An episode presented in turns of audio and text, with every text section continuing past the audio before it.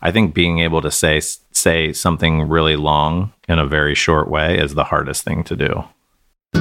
Hey, what's up, people? It's Brandon Ferris, and you're listening to A Quick Read, an advertising podcast that talks book smarts and street smarts with the people who have been there, done that. You know what to do. Tune in and turn up.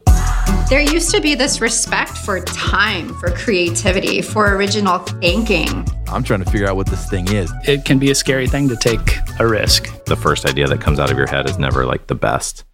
Did you grow up always wanting to be in advertising? I really didn't find putting outfits on celebrities to be very fulfilling.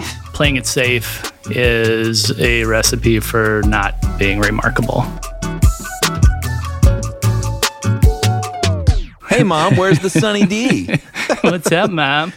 that's, that's some classic stuff right there.